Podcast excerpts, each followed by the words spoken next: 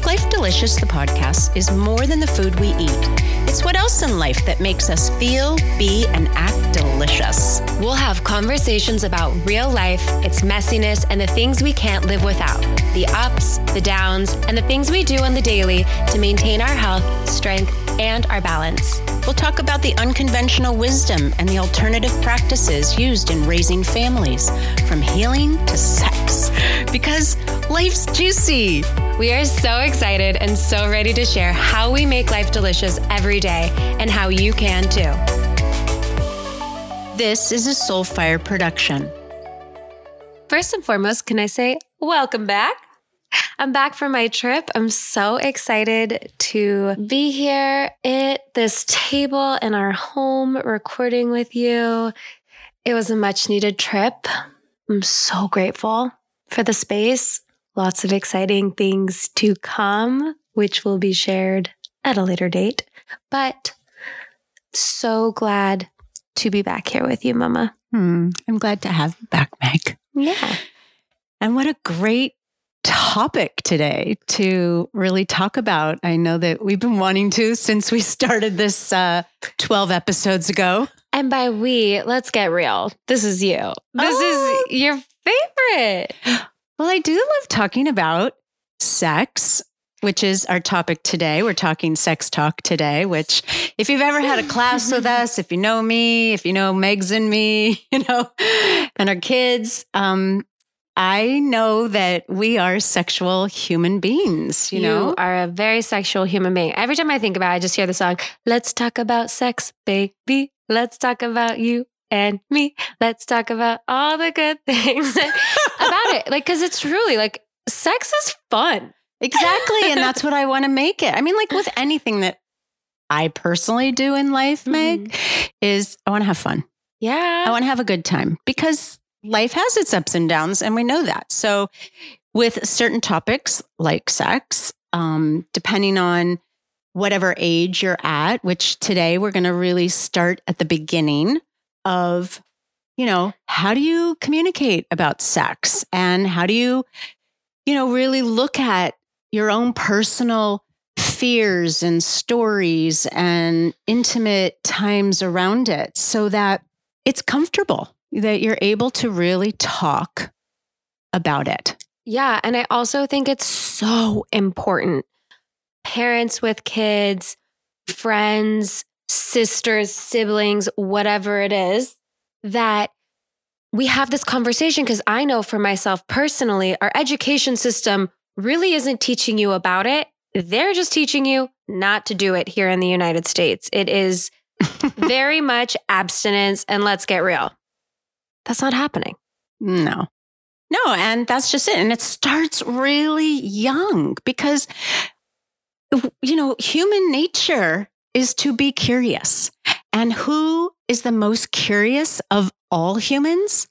Children. Yes. I mean, how many questions do you get asked from kids? I love it. Why? Why? How is that? Why? How does that work? Yeah. Why? it's like they're little investigators. They want to know. They're learning. They're sponges. And I think this is, I mean, also in the light of all of the craziness that's happen- happening. We just had it was End World Children Human Trafficking that just was on the other Monday or so, um, just this past week for us. So it's really relevant. I think having a conversation and teaching kids an awareness around sex, what is and isn't okay, what you are okay with, just general information is so important. And I think because our culture for so long has educated us through abstinence, there has become this crazy taboo and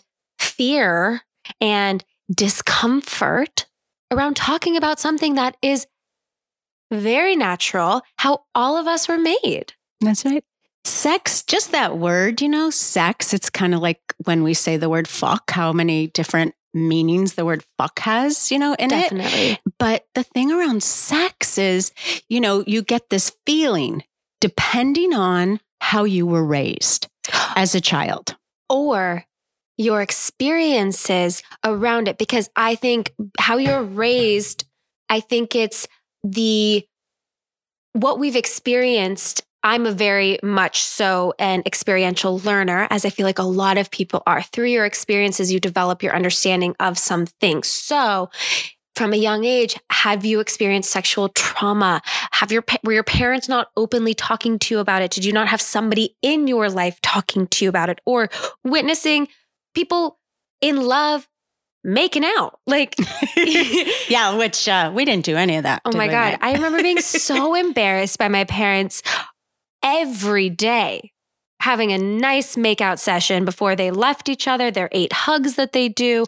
I mean, we know physical touch, human connection, love, it releases serotonin and dopamine. It, it, it makes us happy. Right? It brings us pleasure. We need it. Exactly. So perfect example when children start realizing, ooh, I got body parts on me that actually bring me pleasure. And, you know, they're curious because, like we said, kids are curious by nature. So, what happens when, you know, your child first starts that exploration part? You know, well, we had girls, but all of our friends had boys. And I remember that, you know, when the boys would have a heart on and, you know, start playing with themselves, and what was the knee jerk there of reaction of, ooh, stop that. That's so inappropriate. You know, it's it's like yucky or ew. And how are you making that child actually feel in that moment about what they're doing. Oh my goodness. It's so true. And it's also such a fine line because, as not an auntie yet, but like an auntie to my friends' kids, like one of my best friends since high school has two little boys. And I remember the first time, like they were young and we're watching TV and their hands are in their pants. And I'm like, is this normal? And she's like, oh my goodness, Megan. Like, it is wild from the moment that they know how to use their hands for boys, it's on their junk. Like it is, it's so funny. But that's funny that you say junk. It's on their penis. And it's like, that's just it is that, you know, how do we relate to our organs, whether it's a vagina or a penis or whatever? And people get so like kind of ooey about it you know again it's it's it's not something that's always necessarily comfortable and you know, for me growing up, my like my dad, he he made it a thing. Do not walk around naked. Do you know, just cover up. And I'm like, oh, I, I just thought that was so strange because so I was funny because we have such a different household where this exactly. was a naked house. Granted, all girls, so it was always like sprinting from one room to the next so that dad didn't see us when we were older. But like you know, the level of comfort with your body and the awareness. And, you know, it is like, I love that you, you know, didn't necessarily grow up that way, but for your own experience you wanted to create for your children, you shifted it. Exactly. Because my dad was one way, but my mom was completely the opposite. My mom was a naked being too. Yeah. You know, and so I think that's where I got it from, mm-hmm. that feeling and and then also just my friends. I think my friends really taught me, you know, that it's okay to be just, you know, bare all. You know, those were the times. I mean, I grew up in the 60s and the 70s. Yes, and yes. bearing all was what we did back then. I was in the wrong era. No. Grew up in the wrong era. No. but but it's it's really interesting because I think, you know, getting back to our reactions to when, you know, a child you know first starts to explore and you know gain pleasure and and they're caught so to speak doing it is that reaction is really important. Well that's going to be the first memory they have around it. And whether it's like something that is more positive not as shameful so that they might not necessarily remember they're not going to hold on to it it's not going to trigger them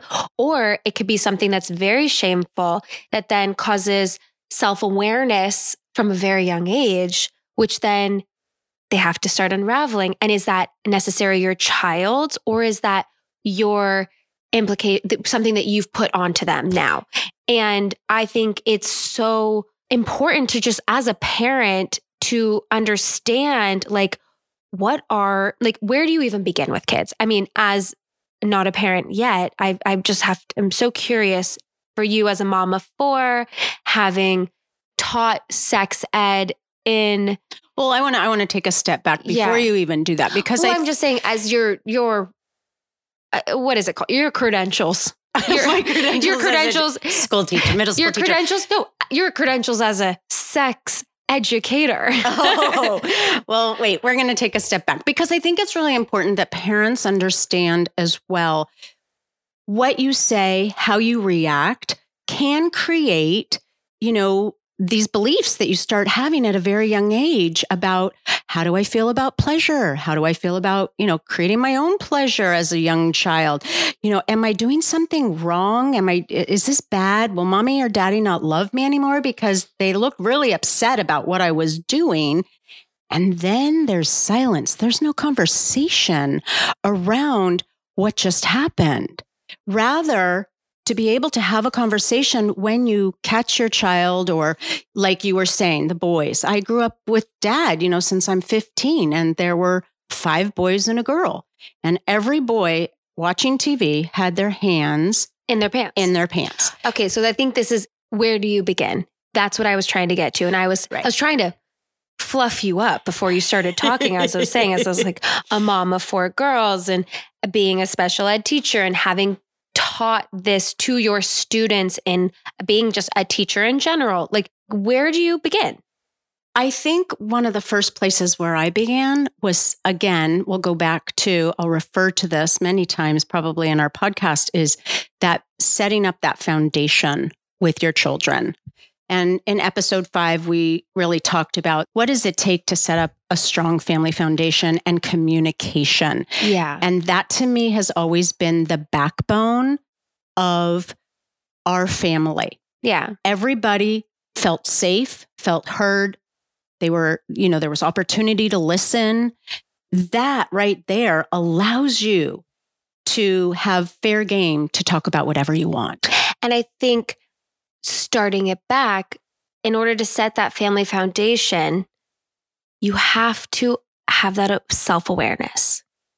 You have to really have those, be willing to have those conversations. Like we, I mean, that in that episode, we do talk about like you and your partner, whoever it's with, but it's getting comfortable with slightly uncomfortable conversations if that wasn't your upbringing. Exactly. And and I think that is the very first step right there, Meg. Check in with yourself. Mm-hmm. How do you feel about sex? You know, how did you grow up? How did your parents react or talk to you?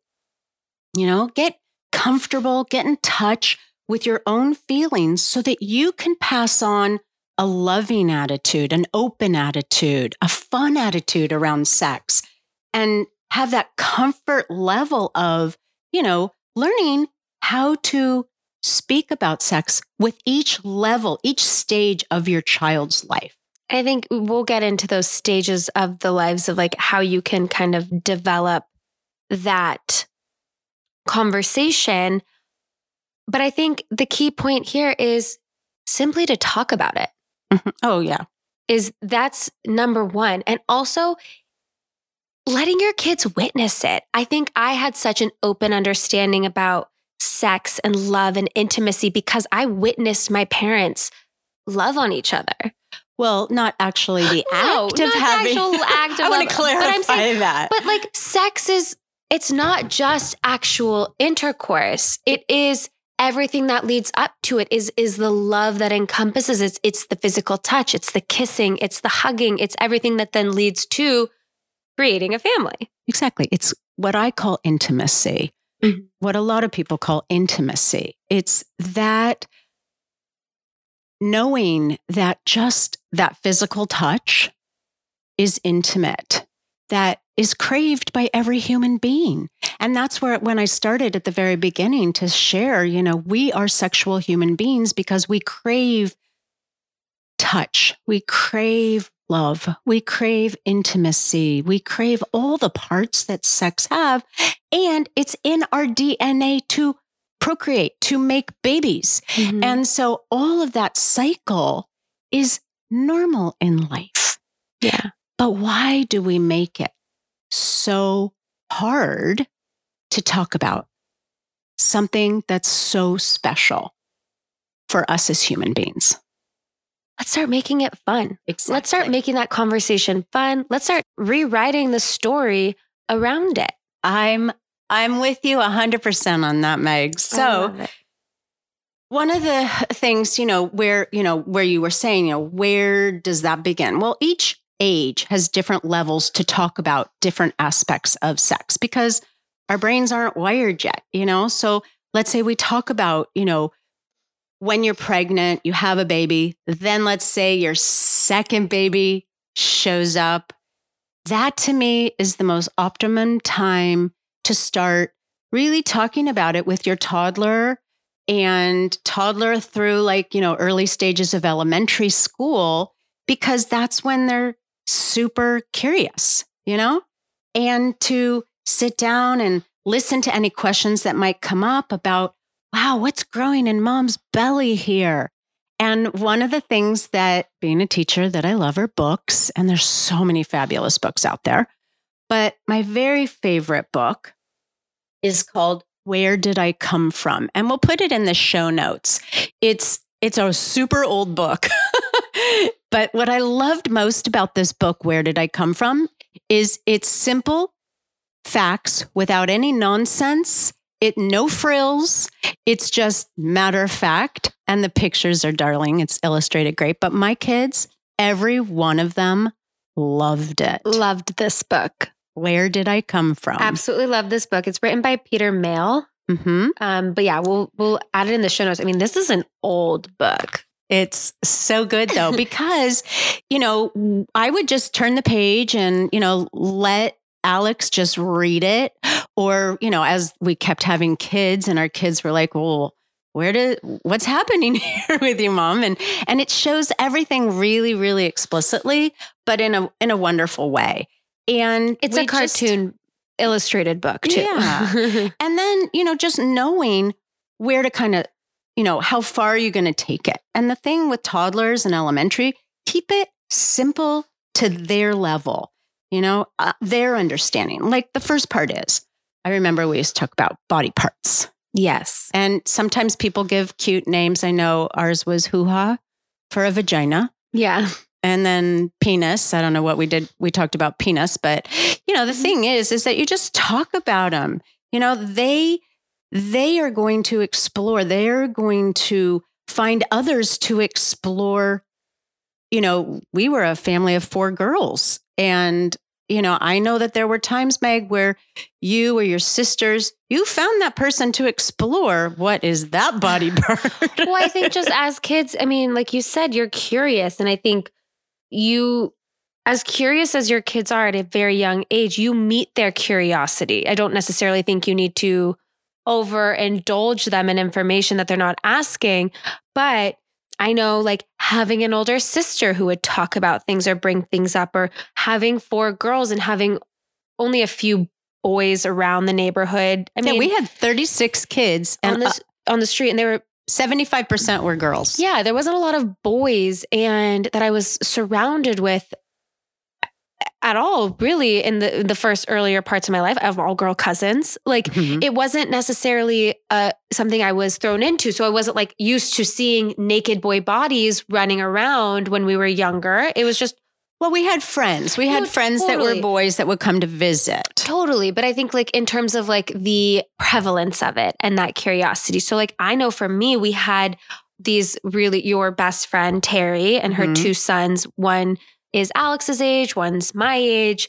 And I, my, I mean, my very first memory of understanding like what is a vagina and what is a penis was slightly traumatic, but sitting underneath the, tr- the trundle bed in Annie it was a guest room at the time because Annie and I were sharing, we had bunk beds in my room. And Nick and I were like underneath the bed and we're like, what does yours look like? Well, what does your private part look like? Like knowing that it's private and that this is yours, your intimate part, but like not understanding it and just kind of like sitting there looking to be interrupted by Nick's mom, Terry, crouched under the trundle bed, looking at us, being like, What are you kids doing underneath there? And feeling a lot of shame, being like, okay. Um, and just that memory stuck with me. Like that's the first encounter of sexual exploration I remember. And that was young. I know, but everybody, I remember mine. I was in elementary school exploring. Your sisters, all, everybody had a buddy that they would explore, whether it was same sex, different sex, whatever it was. Mm-hmm. When you're young, this is part of, you know, our, you know, DNA to to explore those things. Yeah. So it's again opportunity, learning opportunity to be able to sit down with your kids and to be able to say, you know what?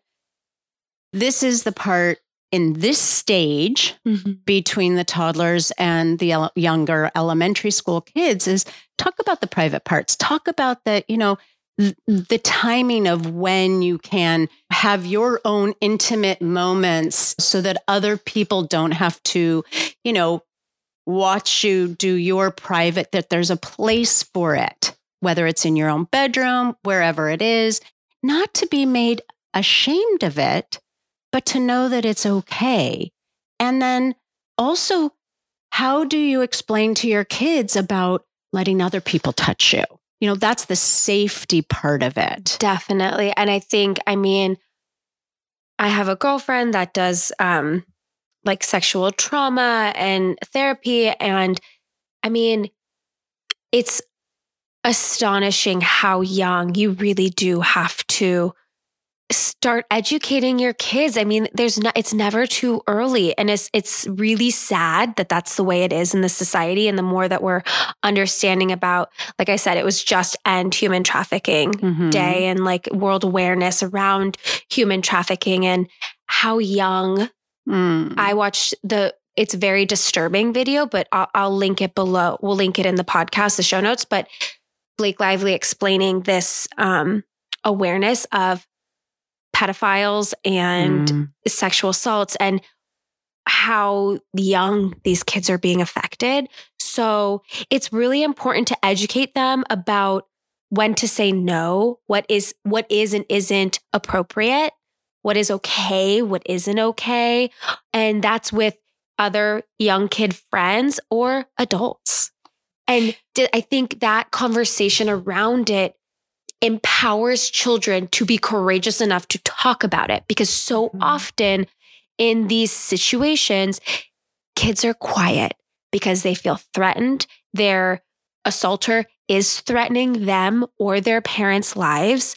They it's like if they haven't had this awareness and this is the first experience that they're they're having and it's very threatening and scary and traumatizing you need it's it's important to have that conversation to know this is what is going on this is what it is this is what isn't okay and you know just beginning it you know it's awareness around everything it's generating awareness and to protect your kids right and it's also setting up that that trust for your kids to be able to come to you. That, you know, no matter what, when your kids come to you with any question, mommy, I'm having a stomach ache today. Nope, it's just all in your head. Or, mom, something really awful happened to me today. I really need to talk to you. You make time for those conversations. Definitely. You know, so that they know and they can trust that you're there to really hear them out mm-hmm. um, and, and to really talk about it. And I will say too that this is something that also can be extremely triggering for you yourself if you've experienced sexual trauma, why you might want mm-hmm. to be more avoidant in it.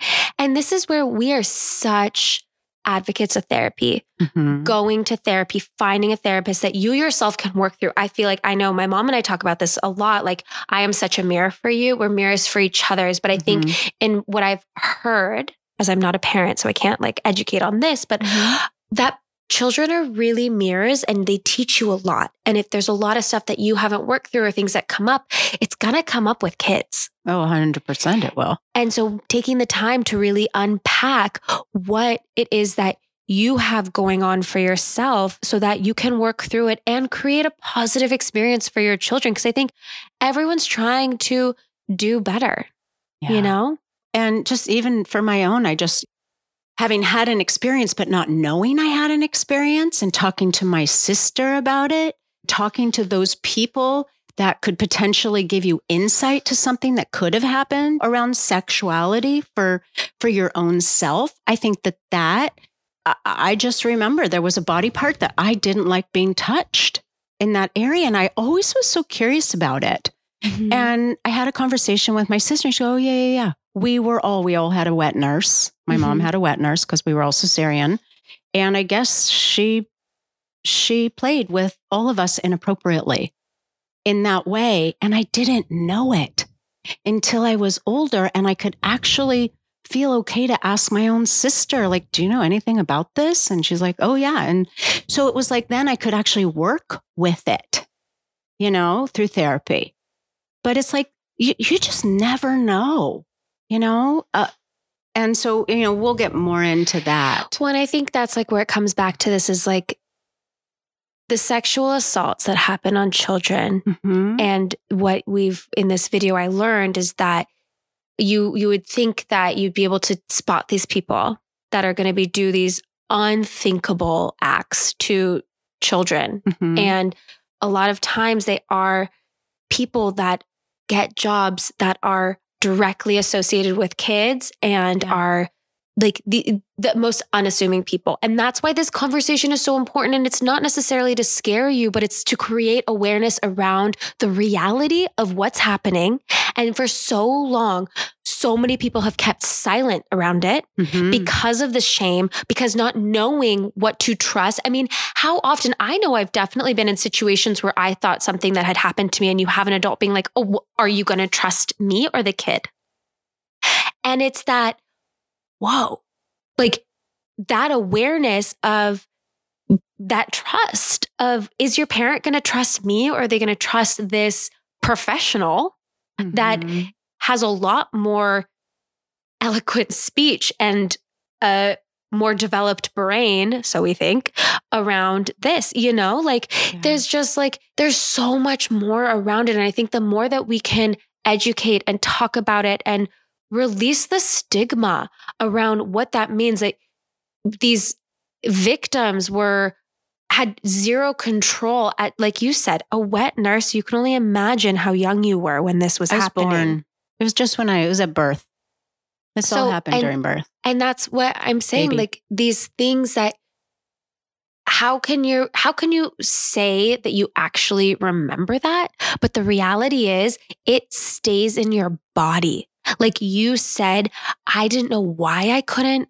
Like I had issues with this body part when it came to like sexual intercourse, but you knew the touch. Mm-hmm. Our bodies store memories, they store trauma, especially in those very sensitive parts like your vagina, like your penis, these mm-hmm. places that there's so much stored there. Yeah. And the more that you can have the conversations, forgiveness. Mm-hmm. Like, I mean, we have a whole podcast on forgiveness, but like to let go of that, to know that how could you have been at fault? You you mm-hmm. couldn't have. There's nothing in this world that would like ever generate that behavior.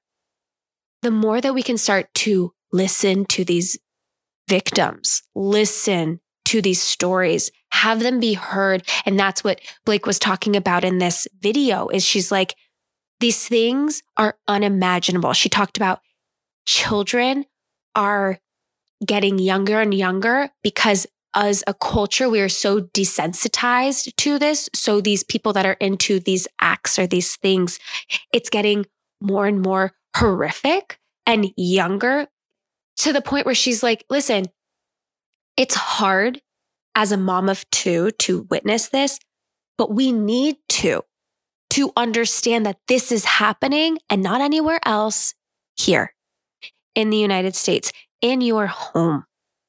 Yeah. And I just think this, this conversation, like I said, it's been abstinence and now it needs to be pro conversation mm-hmm. and creating this beautiful, loving, safe environment that is, in my opinion, what sex was designed for. Yeah. Bringing more love into this world. Uh, yeah. And, you know, Megan, I, you know, as I'm hearing you too, it's, I think a lot of times parents give up their ability to communicate and teach their kids to either a religious person or, you know, a school teacher that's teaching sex education. And, you know, we made that decision a long time ago when we started our family meetings and creating these places for foundational, you know, this table to be able to have these conversations with. And I want to, you know, really encourage parents out there with it doesn't matter, like Meg said, doesn't matter how young it is, but just talking about it. And, you know, that kind of brings us to, you know, the next level mm-hmm. of the next stage of the elementary school and the middle school kids. For me personally, this was such a fun age. I loved being a middle school teacher from, I had kids when they were sixth grade to all the way to ninth grade. And I was a special needs teacher. And one of my favorite things, and I think theirs too, because it was just probably not happening at their house, but was to be able to have conversations around sex. But this is, I believe, when the foundation is the most important, you know, because th- you know your kids if they're you know you're in your house and they're going to start asking questions because kids naturally start talking about it. You know is not it like i i think it was like um what spin the bottle and go into the dark room. There's all oh, these seven games. minutes of heaven, seven minutes in heaven. Uh huh. Yeah, because your hormones, you know, come come anywhere from like. Well, I know I, developed at 11 years old. Yeah. Alex developed at 11 years old. I mean, I was a very late bloomer. I did not junior year in high school to say the right. Just, just to give you perspective of how late of a bloomer I was. But I think that's um kids are even now because of YouTube and stuff online oh. are being exposed to sexualized content a lot younger. Also, I think again, this desensitization desensitization. Why am I? I can't. Des- whatever. You guys know desensitization. I mean. Yeah, something yeah. like that. they are. Um, it, things are getting more and more risque, and kids are being exposed to that. And it's just, yeah, it's it's the reality of it. So you have to imagine mixed in with hormones, mixed in with new classes and all of the things in your brain developing and your body developing.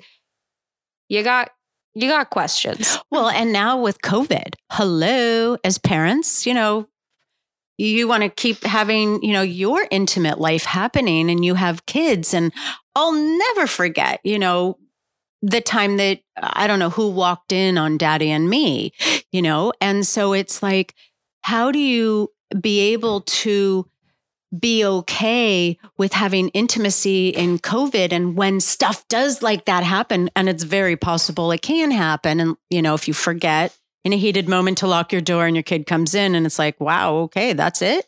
Totally. that's just happening. Ooh, you know?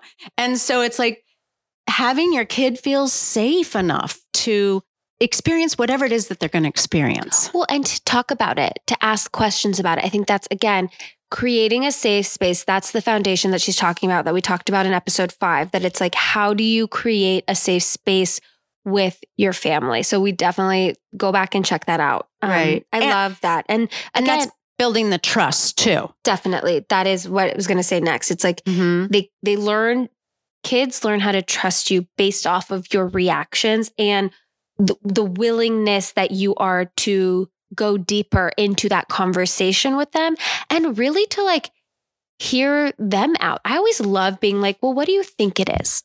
Instead of just like off the put, like off the cuss or whatever, being like, what have you heard?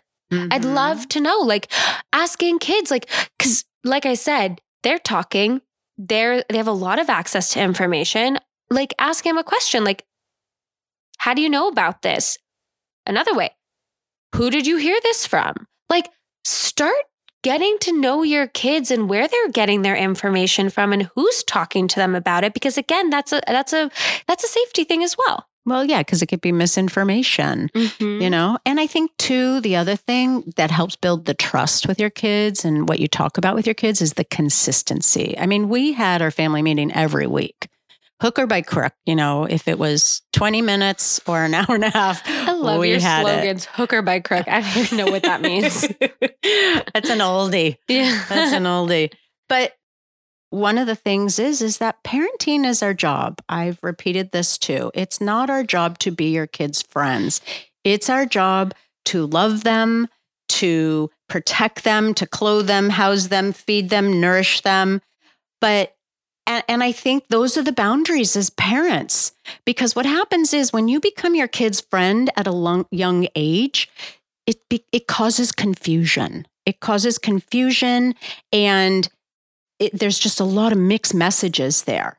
And so, by being able to set the boundaries young, you know, be consistent with your conversations, and then letting them know there is no such thing as a stupid or silly question. I think that was really important too. I love that. Yeah. I mean, it goes, that's the blessing of you being a teacher, you know? Yeah, I've always said I, I am so grateful to have had the education that I had in a classroom before I became a parent. Everyone that was never a, pa- a, a school teacher had any kind of education like that. Like, I'm thinking we need to really create that model for kids in high school. You know, I know that, you know, we're going to get there and talk about the high school age um, there were things, but again, it wasn't. Um, it was always about, like you said, abstinence. It wasn't about the real deal. I feel like, yeah, the, the baseline of it, similarly with DARE, the drug program, was all about instilling fear around these topics instead of really understanding and having like this like very positive, loving view of it. And that's what I mean, there's so much changing and shifting in this world right now. And I hope, I pray that that's the evolution of this. Mm-hmm. that we and what I truly believe is happening, we are shifting from a more fear-based to a more loving society and more inclusive, accepting and honest. Oh my gosh, Megan, I just had this memory this week.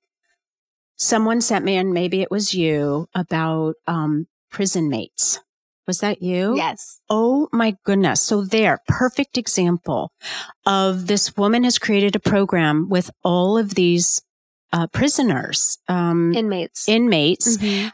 with literally thousands of them. And this incredible woman has created this program to find out what was the root cause of all of this.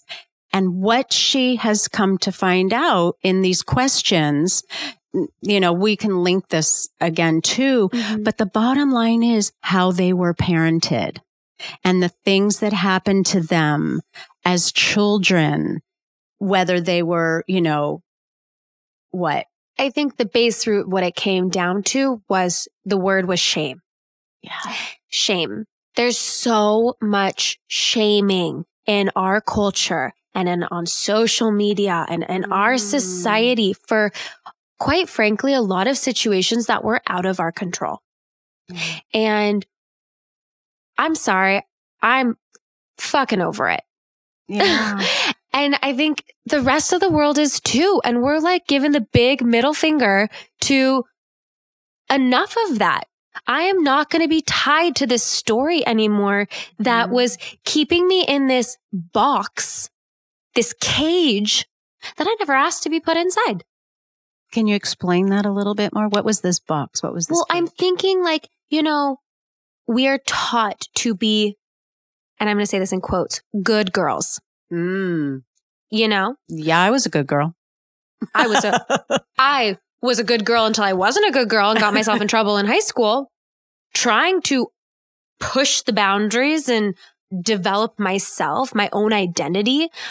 But I think a lot of that definition, you think about the structures that are set up in our society that are really defining the way we view ourselves and how something is. And specifically like with The sex. church. Right. So religion. You think Mhm. about religion, you think about school, you think Mhm. about, I mean, it, it goes all the way back to like being a good girl. Good girls don't don't, do that. don't do that. Good girls don't do that. Good girls, you are nice. You are polite, polite to the fault that you won't be trusting your gut instinct, that you will put yourself in very compromising situations with uncomfortable, overbearing, large men sometimes that will get you into trouble. Mm-hmm. And then here you have shame because, well, you let that happen to you.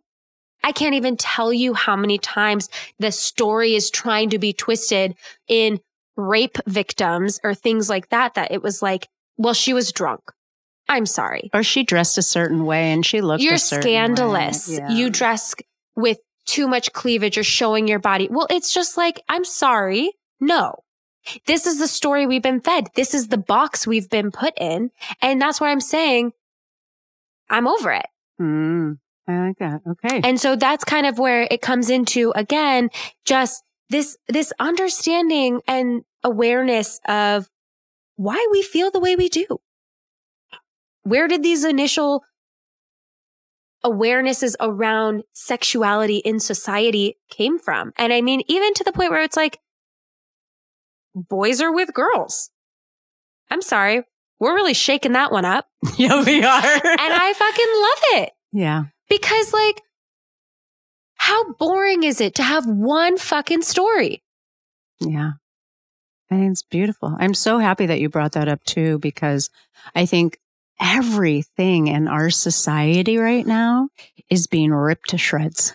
Definitely. I think one of my favorite quotes around sex is in one of the Sex in the City movies where they're talking, or in Sex in the City, and uh, it's like Samantha was the first character that was like, and Carrie were like these sexual beings. Promiscuous. And it ones. was like, accepted. It it wasn't they did it in such a beautiful manner and when she's talking about they're talking about with Charlotte's daughter about oh we're coloring and and Samantha goes, I love coloring out of the lines using all of the colors in the crayon box. And it's like, she's talking about sex and it's like, fuck yeah, let's get super colorful. Oh my God, I love that so It's so much. good.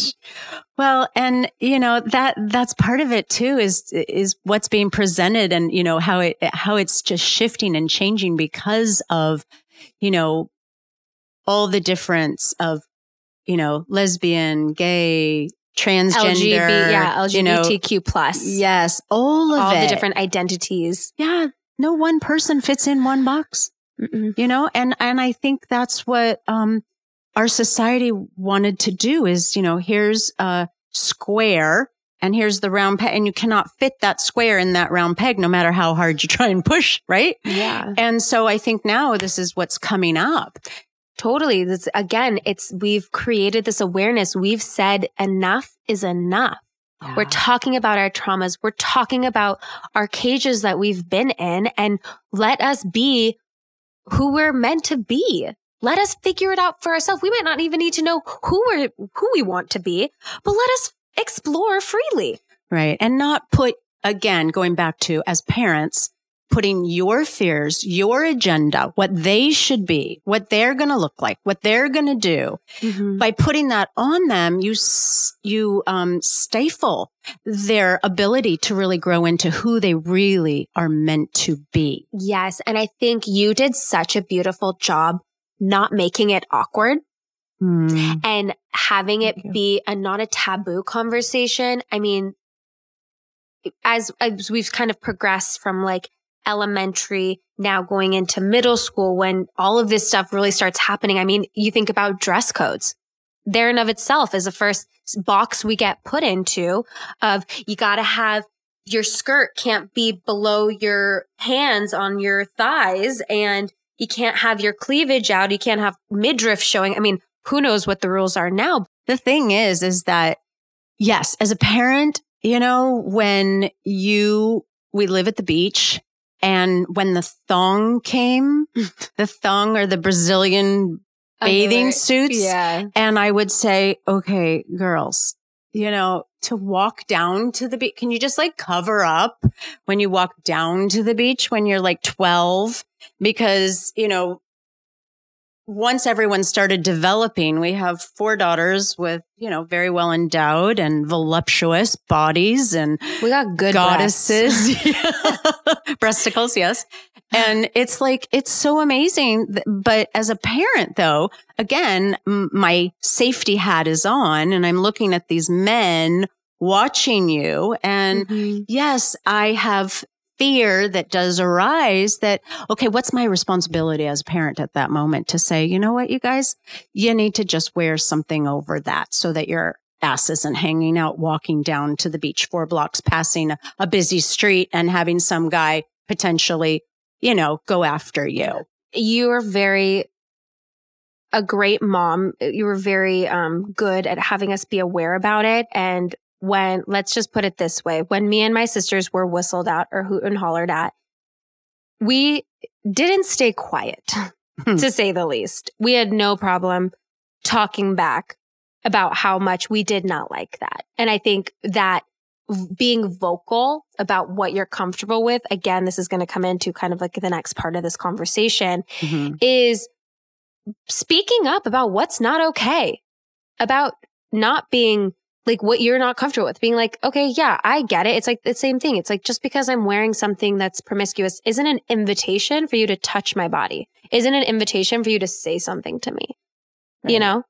Well and i think that is you know the beauty of all you girls you know being able to be comfortable with your bodies and me as a parent not to stifle your comfort level with who you are. Because i think that is a very important part as when you're in, especially let's say middle school, when middle school can be such a touch and go emotional roller coaster because of all the uh, hormones that are raging and you know you're you're just trying to fit in and you know like that and so it's there's a fine line of not shaming your mm-hmm. child mm-hmm. but to teach them safety and understanding and you know and having them trust you. Also, we were a little bit more liberal here, being that we grew up in a beach community and running up from the beach to the shops downtown. I mean, I was barefoot for four or five months out of the year. Like it just, you were living in a bathing suit because you're running up down to the ocean, up to the house, down to the, over to your friends, riding your bikes. Like we yeah. were just living in bikinis, you know? So I, I think that too was part of getting comfortable in in our bo- in our mostly naked bodies.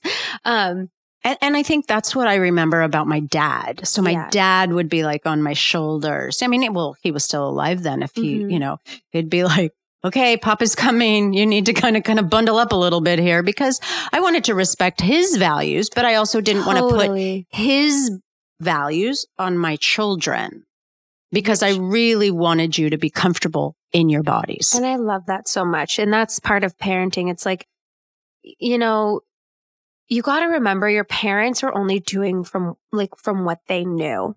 And then like that's mm-hmm. what they were raised with. You got to think about dating back to the time that they grew up in and like to think that Elvis Presley used to be really scandalous music. Like you kind of just got to go back to that. Like that wasn't mm-hmm. that long ago. no. That really wasn't that long ago. And so you just kind of have to kind of evolve with the times. And I do think again, as we've become a lot more sexual, a lot more desensitized to this. That's that word I wanted. Um, oh, desensitized. yeah. Yes. That's how we can educate children. Right. So getting back to the education. So when I was a special ed teacher, I would have these special ed times with my kids. And I remember having so much fun with them. We would go in a little closet room, kind of away, not to be interrupted. And I just allowed them to ask me questions and we would laugh about things and we would share things and, you know, talk about their, you know, whatever they needed to hear that really helped me a lot. And I mean, my favorite one, I, I always this just was like, well, like what happens, like, you know, if you're giving someone head and you, you eat, you know, and the semen is in your mouth, are you going to die from semen? and I just sat there and I was with the straightest face, with the straightest face. I'm like, I didn't say it, but you know, I'm thinking, well, I'm okay. I'm still here, but no, you won't die. you won't die. I promise you won't die. Gosh, but- I love it. What if you ever get like questions from a kid that you feel like is a little too it's above their age. Well, then I want to kind of like, ask, you know, where did you hear that from? Got you know, it. because then that's going to be a red flag for me. Are things okay at home? I love that. As Well, a teacher. Yeah, asking the kids if like you have a kid that you're like, that feels a little lo- uh, young for you to be asking about that. Yeah. We're like maybe pulling them aside. So again, you're not trying to shame them, Yes. but having a more private conversation with them, being like, where did you hear about this? What's what's prompting this question? And also addressing it with that kid so that you're helping other kids not be exposed to something way too young. I mean, like the innocence of children is so pure. It's like you want to preserve that for as long as possible and really allow, like you're saying, allowing them to ask you the questions and really allowing them to guide the conversation yeah. with putting in safety protocols and boundaries and how to appropriately say, this isn't okay with me. No, Mhm. no, knowing that you can say no to adults Yes. and that, that like that awareness, that body awareness. Yeah, it's it's really great. And then when it came to my own family at that Mhm. time during those ages, middle school ages, the book came out again. They wanted to see those when it was an ew picture back then became a oh, is that how babies are made? because Mm-hmm. developmentally now they get they understand it more. And unfortunately because, you know, I hope every parent that's listening, you know, you have those things on your computers so that your kids can't firewalls or like Yeah, blocks. that things. doesn't oh because I'll never forget that time when you know the boys were here and all of a sudden we kept seeing you know oh porn porn like, show sh- up all of a sudden on our family computers because the boys went on it and it was like we couldn't get it off it and we had no clue. And I think that's again a part of the desensitization with ourself and our society that the p- pornography is so prevalent. Yeah. And it's something that uh, unfortunately it seems like how can like kids are going to be exposed to it at some point or another like a young like adults at some point or going to know about it or hear about it. So it's like have the conversation. And i love what you were talking you know you want to get into like what are these different bases? Like how do you explain it to kids to understand progression of sex? Oh my gosh it was so funny you know sitting on the bed with um, one of the girls and them coming to me and going so what's first base? What's second base? What's third base mom? What's fourth base? And i said well what do you know? And so you know of course it, it they they could understand first and second base of being you know first you kiss then you touch you know but then the third and the fourth kind of got all mixed up but you know just this is what it is. And you know and then they start asking the questions about well you know what is masturbation mom Mm-hmm. you know and and that was an interesting conversation about you know being able to share about masturbation and and actually my own self checking in because you know I look at myself as very prudish. I, you know, we weren't a family. You know, Daddy and I wasn't, you know, the that type of person that watch porn ourselves. You know, Mhm. we had our own wonderful. You know, we have our own wonderful relationship with sex sexuality. Mhm. And so, you know, again, like you said before, the mirror shows up. Where are Mhm. you at with that? Where are you at with pleasing yourself? You know, there's a lot of people that today don't have a partner. Totally. And so I, I find those conversations, if you were to have that conversation with your young child and as they grow up and let's say they're not in a relationship, how are you going to please yourself and not be ashamed of pleasing yourself?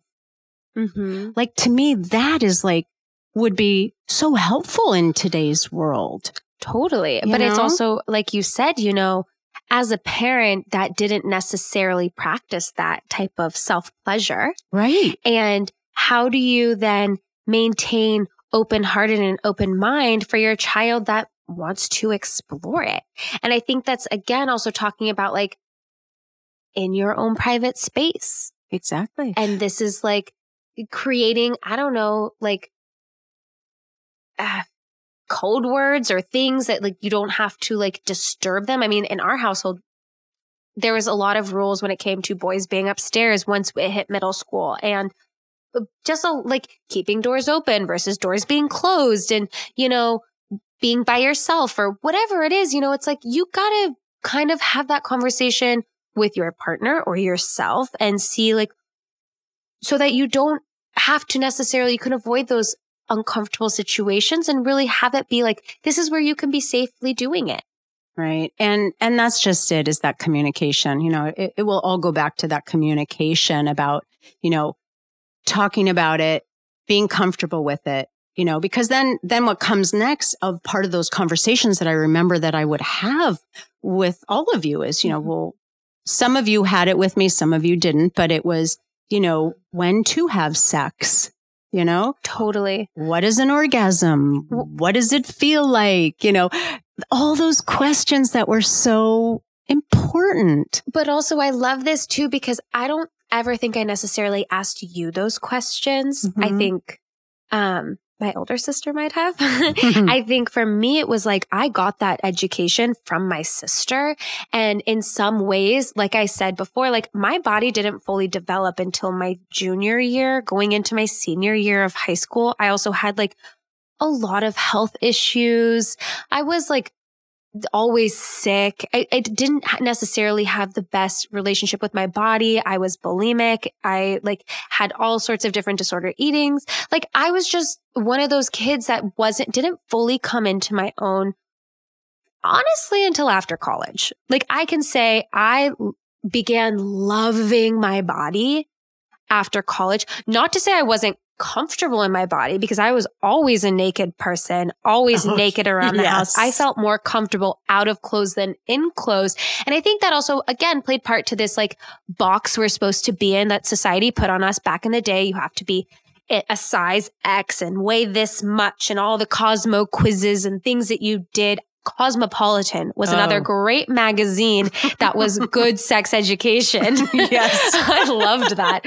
Um, but those are kind of the things like, where did you learn from? And for me, I learned a lot from my older sister and asking these questions. I do remember it was so funny. There's one time in middle school. It's always like the more traumatic things that you remember. Mm-hmm. When you pulled me aside after like I went to the movie theaters with friends one time and you're like, a mother told me that you're giving head in the movie theater to the boys. And I was like, what's head? Oh my God. And like you had to then explain it to me. And I was like, uh, yuck. No, definitely not. I was like, whoa, what rumors are being spread about me? And I think as parents too, you can get caught up in it. I'm sorry. Like gossip is gossip and it never ends at any age.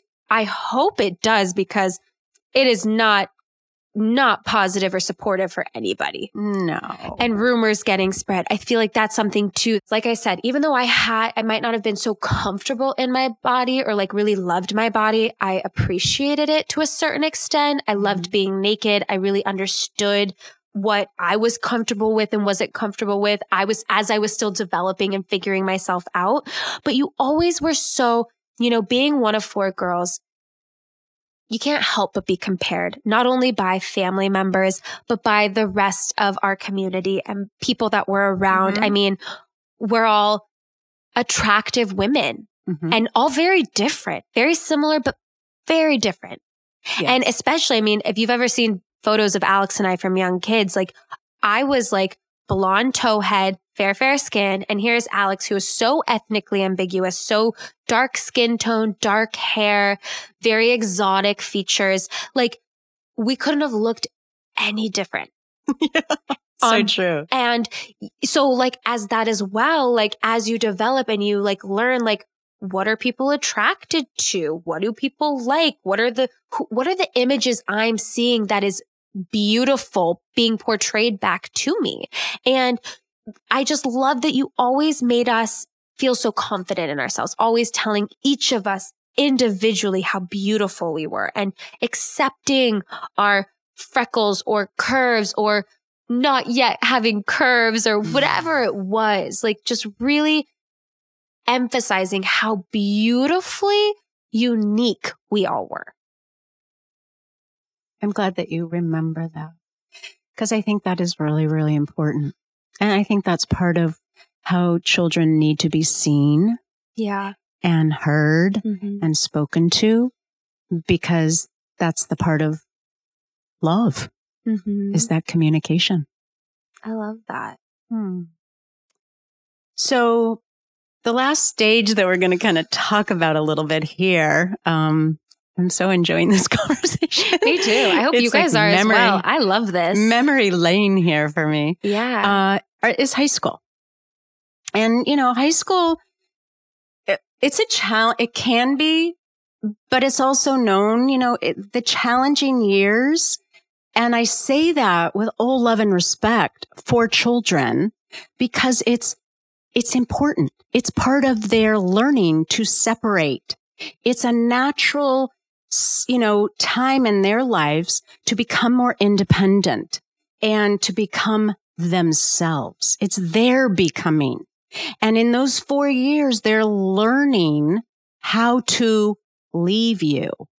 And for a lot of people, that's a really hard concept. Mhm. It's a very hard concept. What do you mean they're going to leave me? They're never going to, I'm going to go to college with them. I'm like, no, you're not going to college. You're going to start on your own life, depending on if you have more kids at home. You know, Tim and I couldn't wait to be empty nesters, but we also loved each of our kids at different, you know, all these different phases. But it was, you know, once they hit 14, 15, 16, they are cutting that umbilical cord as hard as they can. And either you're going to fight back and it's going to be a tug of war Mhm. or you're going to embrace it and be okay with these hard times as parents.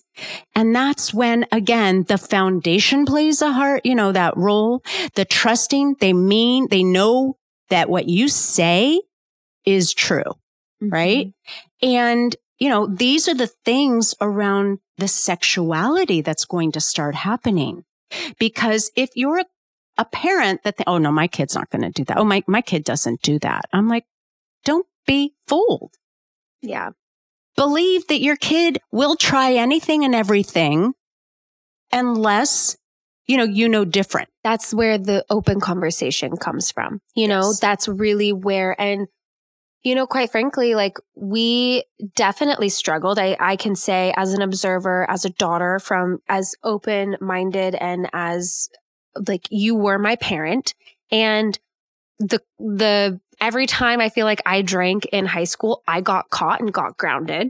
And to the point where it then was assumed I had a drinking problem mm-hmm. because I would say I did not like did not want to get any friends in trouble and say I was drinking by myself so that I could still go to friends' houses or whatever that uh, I was in therapy talking to a therapist about this. And you know it's it's how do you maintain that even during these challenges? Cuz like you said uh, like for me like you're still developing. You're still hormones are still changing Oh, things yeah. are happening around you. You're observing people that maybe it's, maybe you don't have an older sister, but, or an older brother, but you have a friend that you know that is becoming promis- promiscuous or whatever. And these things, it's like that level of comfort and trust that you have with your parents to be able to talk about these things and really express where you're at in that stage and being like, listen, I might not be doing it now, but like when I get there, I want to talk to you about it. Like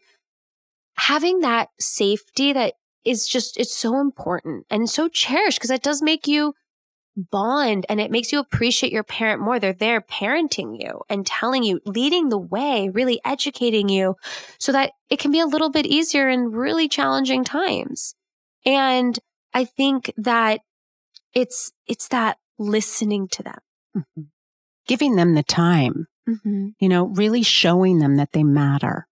And, and it comes at different times and you have to be really aware of when your child, you know, wants to be able to have conversations with you. And I've heard this a lot between, you know, daughters and sons. Mhm. Very different, you know, Yeah. sons being less vocal than their daughters. And, you know, my sons never talk to me. And it, it, it depends on the relationship again that you've developed with your sons because I see it differently with Tim and his five brothers are very close with, you know, grandma. And, you know, again, it's grandma was there. She was always there. You could always talk to her about anything. And so it's again being available for your kids. And I think. Also, I was going to say too, being available. So say you're not a stay at home mom that can be there day in and day out throughout the entire things, making it a priority to make time to have those conversations before you're getting them ready for bed, as you're getting them ready in the morning, wherever you can find those moments.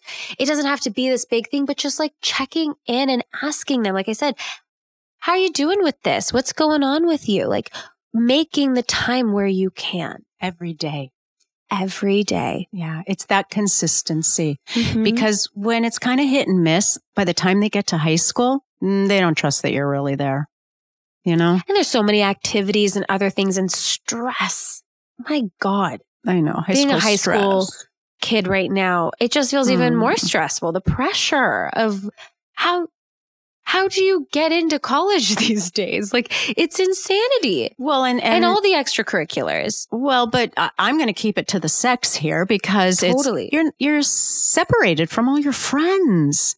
You know, you're not supposed to be hanging around and, you know, being with your friends and, and how do you have What do you mean know- separated from your friends? Well, they're not going to school. I mean, there's some states that aren't going Oh, yeah, right to. now in COVID. I'm like, what do you mean? Like not going with your friends? I was like, I'm pretty sure in school you're with all your friends all the time. Right, but they're not, and a Mm. lot of schools are Very true. are not going to be, and so you know it's it's that. So they're they're not going to be having what we call a normal high school experience right now. so and how do you get creative to allow your children to still have those experiences with their friends Mm-hmm. and good old play dates, yeah, allowing them to still see the handful of friends, whatever you feel comfortable with, you know, social distancing or not. outside, outside, still doing things that they can have that social exposure. Because I've been talking to a lot of my friends about this. Like, it's so unfortunate this this year that has basically been missed in school because so many things are happening there. So much.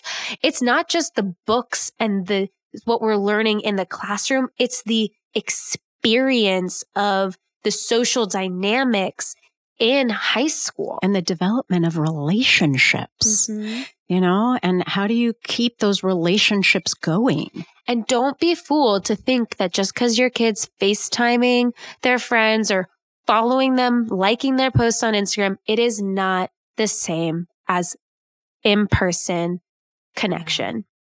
It's true. So how do we teach our kids at that next level? Mm-hmm. within the high school about sexuality at this point. And I think it's so critical at this point. Yeah, I think this is where it needs to be no more fluff. It has to be really direct and honest. Well, because I remember like before you get to high school, you have that sex education and they separate the boys. Didn't they separate the boys we and the girls? boys and girls. And then you watch that movie Mhm. on sex. Mhm. And was it real? Like, well, like was it like, Wait, I don't, I don't even remember. I don't remember, what remember- it was like, but I do. I feel like it was. It's not like actors. Yeah. I don't think it's real actors. One that I saw. I think it was like But they don't get into the actual act of sexuality. They just talk about what you said before. no. I think they're talking about Don't do it. yeah, don't do it. And I think it's more so understanding like this is the fallopian tube and the egg drops and this is the It's more the up the- biology. It's so scientific and not practical. Right. And and then they I think they talk about STDs and they talk about all the things, the bad parts about Fear. it. Fear, fear, fear. Right. You can get pregnant, teen pregnancies. Right. Also, I mean, you think about the flip side again.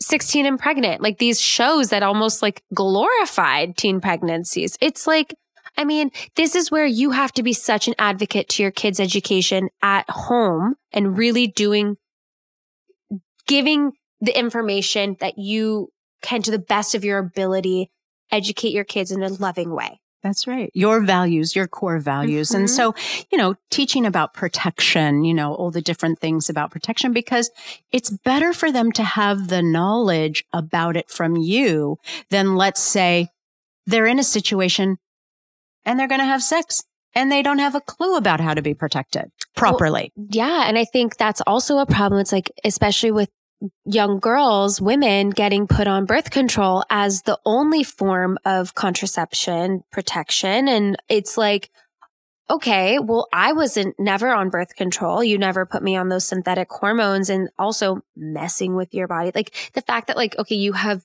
severe acne and the way that the doctors want to cure it is to put you on birth control. I'm sorry. I'm just, let's look at it. Let's look deeper into what's happening. And in addition, when it comes to sex, how I've been reading this book, Woman Code by Lisa Vitti, and uh, because I've had friends that are trying to get pregnant, can't get pregnant, their periods are off. And I, I learned a lot about, you know, this in regulating hormones and understanding your body's cycles of menstruation and like, what does that look like? And the reality, I remember so vividly, it was probably in high school, maybe later it had to been later because it was like when my cousin started trying to get pregnant and she like broke it down being like, you're actually ovulating this many days of the month. And if you know, if you can track it, I mean, there's apps today to like get your high school girl on an app to track her period, to understand her moods, to understand this is the time of the week when you're actually fertile and pregnant, can get pregnant more easily. And these are condoms. This is the pull out method. These are all these ways to educate yourself to not make a baby. Right. because, you know, at the end of the day, consequences happen. But also, let's and, even get rid of that. It and, doesn't have to be a consequence. Well, because babies are beautiful. Well, babies are beautiful, but at 16, you know, those are the things. It's like when you choose to have sex at a young age, you need to- I just want to eliminate it's not consequences. It's like but it is the result. Because what are you going to say? Every the consequence of sex is a baby? No, that's the I hear let's you. okay. End goal of sex is baby. We're trying right. to procreate. That's why we feel this in, insane urge to get it on with somebody. Like Make we love. want we want sex. to re- recreate. We want to replicate. We want to have children. It's like, like you keep saying in our DNA. But so what I think it is, is that you can understand how it actually happens. Right. So, and it's being, it, it has a sense of responsibility attached definitely, to it. Definitely. And so, yes. Okay. So maybe the word consequence mm. is more about being responsible and yes. knowing the end result can happen if you're not having all of the knowing about your body. Like I love what you're saying about the app mm-hmm. and having kids and especially girls understanding another level of their body. 100%. Which I think is so great. But then also understanding the responsibility of what happens if you're not protected. Definitely. And it's, I like that. It's like, this is what can happen if you're not taking these precautions. Right. So if you know, let's say you know you're like all the girls, you know, had boyfriends throughout high school. And with each one, I sat them down and say, so where are you at? You know, it's like, where are you at? Are you, are you ready? Or have you had sex yet? Are you, you know, do we need to go to Planned Parenthood? These are the things that you have to do. It wasn't about no, don't have it. It was about, I wanted you to know that this is a decision that you're making it's a big decision mm-hmm. and you need to be protected. And that to me was my role as a mom to help you. Which is so important. And I also like, I mean, again, like I said, I was a very late bloomer. I didn't have sex until my end of high school, my senior year. I was 17 with my boyfriend. And it was one of those things like, as you would talk to me about it, I was like, no, I'm not ready no, not ready. I haven't found that person yet. And I think that's where it comes back to also being strong, independent, and not even independent, strong self aware. It's very self aware. I knew from witnessing what my sister experienced, witnessing what my friends were experiencing, to then knowing what I wanted my experience to be like. And also just understanding that I wasn't necessarily ready for that yet. And also being able to say, like, there were plenty of times with boys where it was going past second base and I was like, I'm not okay with this. And being able mm. to say, mm. like, I'm not comfortable and not feeling shame around that because I had already had conversations with friends, with sisters, with my mom, talking to my friends about it that I was able to to use my voice. Yeah. And you had developed core values for yourself mm-hmm. because you grew your own self esteem. You had the confidence and the power within yourself, Meg, to do those things. Definitely. And I think that's what we want for our kids mm-hmm. at the end of the day. So a couple other things in high school that I think are really important. Um, sex, drugs, rock and roll. Yes, sex, drugs, and rock and roll. Absolutely. Well, and I think I think our our family situation is different than a lot of other family situations. Let's say you don't have, you know, a family that's communicative. You know, where where are you getting your information? Or just say you don't have two parents that are still married at home, or right. whatever your modeling has been. You know? So where are you going to go? And I just really want to say that every person in our life that we come in contact with makes an impression on our life. Mm-hmm. Whether it's, you know, the parents, your grandparents, you can have an auntie and uncle, cousins, siblings, teachers, and teachers, I mean teachers if you've gone to religious school or teachers at regular school, coaches even, and your friends. For sure. All of those people can have a huge impact on helping you create these core values and your identity. Yeah, your identity. And sometimes if you're not comfortable, let's say with your parent, then make someone else available to them because I know in a lot of cultures, the grandparents live at home, an auntie mm-hmm. live at home. There's other people within that home setting that could be that person for your child. A mentor. If you're not, yes. A guidance counselor. Something, yeah. someone to you know, that you feel comfortable with mm-hmm. if you're not available. I love that. And that's totally removing the ego of the situation. If something, if you're still dealing with trauma, still trying to figure it out yourself, releasing that shame around not for your own sake, to protect yourself, to not spread shame or anything onto your child,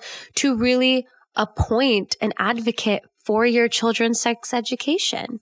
Yeah. So I think I think that is like really, you know, it, it's not necessarily the easiest thing to do, mm-hmm. but just know that there are people available to be able to help out, you know, in support. And, and what I didn't say there either was like the the therapist or someone like yeah. that that could do that. And I think, yeah, what you said, you know, it all comes back to helping your child build self confidence because that's like people always ask, like even my girlfriends that were like, what do you mean you have an eating disorder? But like you are so comfortable going to the beach and being in a bikini or whatever. It was like, that was something else I was dealing with. I had a level of confidence and communication because I had the practice. And I do, for my own understanding, don't think that they're synonymous or together. I think you can be a confident being that's struggling and dealing with other issues. And I think the, the oh, importance of building your child up, making, helping create a confident, child to grow into a confident woman or man and respectful. So much of it was respect and again, we didn't really go into this, but like consent of like what is okay and really being aware of other people's feelings and emotions when it comes into it. And like we said, like also being aware that if your child is uncomfortable and having the conversation, like finding somebody else that can talk to them about it or, or just like not trying to pr- press it and no. like really allowing them to come to you and but just being available i think is so important in all of this. Oh yeah. Yeah because we had so many kids and because you had so many friends and you know mm-hmm. we saw so many different relationships with kids and their parents and it was really hard and when the communication wasn't there with their parents they were able to come to our house and be able to talk about it you know that was really helpful because kids need to be seen and heard. Mm-hmm. They need to know that there's a place to go because if they don't, they might gravitate to things that aren't healthy. They might gravitate to unhealthy relationships with friends that, you know, oh, this is cool. They're paying attention to me, you know? Mm-hmm. And, and that's what we want to help avoid our children to, you know, because there's always that fear. Well, if I send my kids to this school, maybe they'll avoid the kids that are doing drugs and the kids that are doing this. And I'm going to tell everywhere. you right now, not happening. It is everywhere. Yeah. And so it, it has to come from the foundation to which you've raised your children. Yeah. And for them to be able to know that they have someone to go to. They're being seen. Yep. They're being held accountable. They're yeah. Mm-hmm. heard. You're available. And I yeah. think, you know, this conversation, it has been the longest one we've had yet, but I oh just, goodness. I love it so much. We're both so passionate about it. This is definitely not the end of this sex series, as we're going to call it. I just think that the more we talk about it, the more we create a, create an awareness, the more we get rid of the shame and really come back to the root of love, of creation and we're letting go of consequences and going into beauty, you know, behind this procreation. And I think that this is what the world needs and we're here for you. We will link everything that we talked about in the show notes. We are trying our best to get our somatic sex therapist on the podcast, other people to talk about it. We're going to do another part to this more about intimacy and dating and Pegs wants to talk about the big O. well, not just about orgasm, but just, you know, look, when you here you have these parts where you have your, you've raised your kids, now you're an empty nester. How do you create, you know, a juicy relationship with your husband and keep it going? Such a good one for you. I would love, you know, having a family, making babies. I think I have at 31 years old, not yet married, not yet having children and so much fear around like, the age and the reality about the difficulty getting pregnant as we get older, you know, just the truth. She has a note saying about the truth about babies is, you know, we want to be able to explore all these conversations with you and we look we so look forward to having more of these conversations with you if you found this supportive helpful insightful share it share it with your family members share it with your friends if you liked this episode please rate and review it. Take a screenshot. We'll send you something fun. And if you don't subscribe, make sure you subscribe to our podcast. So every week when we upload a new one, you get it notified, get uploaded into your queue on whatever Apple or podcast platform you listen to these on. And I just want to say thank you, mom, for always having these conversations with me. You know, if we mm-hmm. can do it, mother, daughter, the generational gap and all these things, like it's not weird because we haven't made it weird. That's right. And made it fun, juicy, and delicious. Yes. Just like life is made to be. I love it. And we love you. We'll see you in the next one.